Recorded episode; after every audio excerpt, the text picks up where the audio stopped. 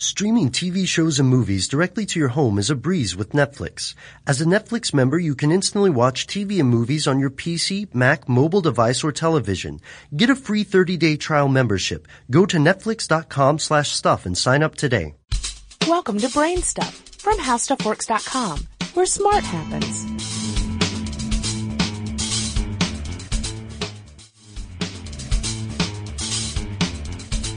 Hi, I'm Marshall Brain with today's question. What can you do to make yourself really unhappy? There have been lots of articles about happiness. In fact, it could be said that there's a growing science of happiness because so much research is being done into it. But what about the flip side? Unhappiness. How do you make yourself really unhappy? And the idea is that if you know how to make yourself unhappy, you could avoid those things, flip it around, and find happiness by undoing unhappiness. It turns out that there's at least three ways to make yourself unhappy fairly quickly. The first way is through health problems. Somebody who's sick generally is not happy. Now, a lot of health problems you have no control over. For example, if you fall off a ladder and break your hip, you don't have a lot of control over that except not getting up on ladders. Another thing would be cancer. If you get cancer, a lot of times you don't have control over that. But there are many health issues where you do have a lot of control. And one of those health issues is obesity. So if you want to make yourself unhappy, you would become a couch potato. You would get obese, you would start having all the problems that go with obesity, high blood pressure, heart problems, diabetes potentially, and through that process you could make yourself really unhappy. So if you want to be happy, you would probably avoid lifestyle choices that lead to unhealthiness.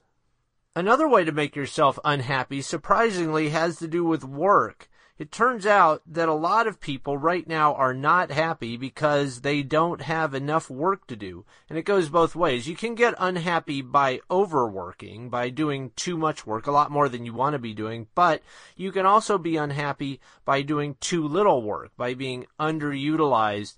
And here the solution is not necessarily quite so easy because you know, there are big box retailers who are posting jobs right now and getting 2,000 applicants for a single job, things like that. There isn't enough work to go around. But if you are finding yourself in an underwork situation, one possibility might be volunteering somewhere. Maybe helping others to help yourself would be the philosophy. It might lead to more happiness, not necessarily ecstasy. But what if you want to be really unhappy? There's an article out recently called German Studies Finds Happiness is Based on Choices, Not Genes, and it offers this tip.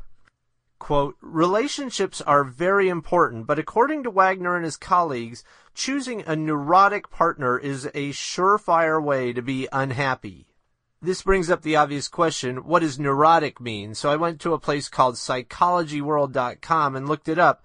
Here's their definition. They respond emotionally to events that would not affect most people, and their reactions tend to be more intense than normal. They are more likely to interpret ordinary situations as threatening and minor frustrations as hopelessly difficult. Their negative emotional reactions tend to persist for unusually long periods of time, which means they are often in a bad mood.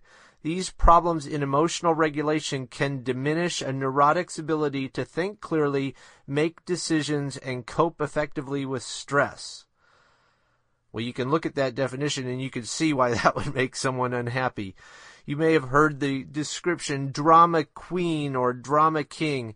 Yes, it's easy to see how a partner like that would drag you down. If you want to be unhappy, hook up with a neurotic person who's unable to think clearly, make decisions, and cope effectively with stress. That does seem like a good recipe for disaster. If you'd like to perform a trifecta of unhappiness, you could put all three of these together. You could make choices that make you unhealthy. You could work too much or too little. And simultaneously, you could hook up with someone who's neurotic putting those three things together would be a surefire way to have a bad day. For more on this and thousands of other topics, visit HowStuffWorks.com. And don't forget to check out the Brainstuff blog on the HowStuffWorks.com homepage. You can also follow Brainstuff on Facebook or Twitter at BrainstuffHSW.